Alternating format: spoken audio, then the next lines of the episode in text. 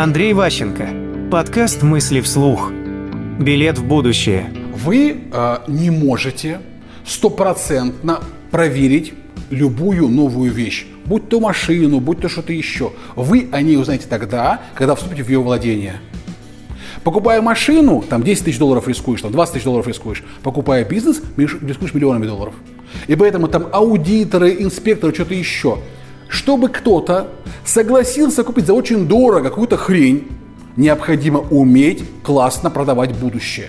Олег Тиньков, Илон Маск, там этот Рыбаков, ну, короче, много есть разных бизнесменов, которые умеют рассказать, как будет классно вашей компании, если вы купите мой бизнес.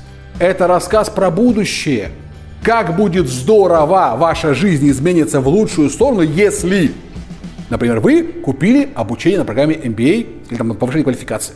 Вы же купили что? Вы не купили обучение, вы купили билет в будущее. Не просто там прочесть, прочесть лекции, вы думаете, что станете лучше после образования в этом месте.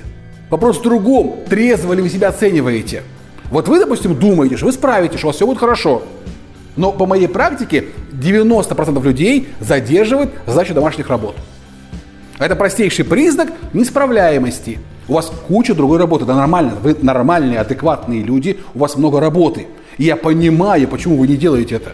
Но вы-то думаете, придя сюда учиться, что, блин, ну, я же взрослый, я все посчитал, я все оценил, я буду заниматься, я буду делать домашнюю работу, все такое прочее.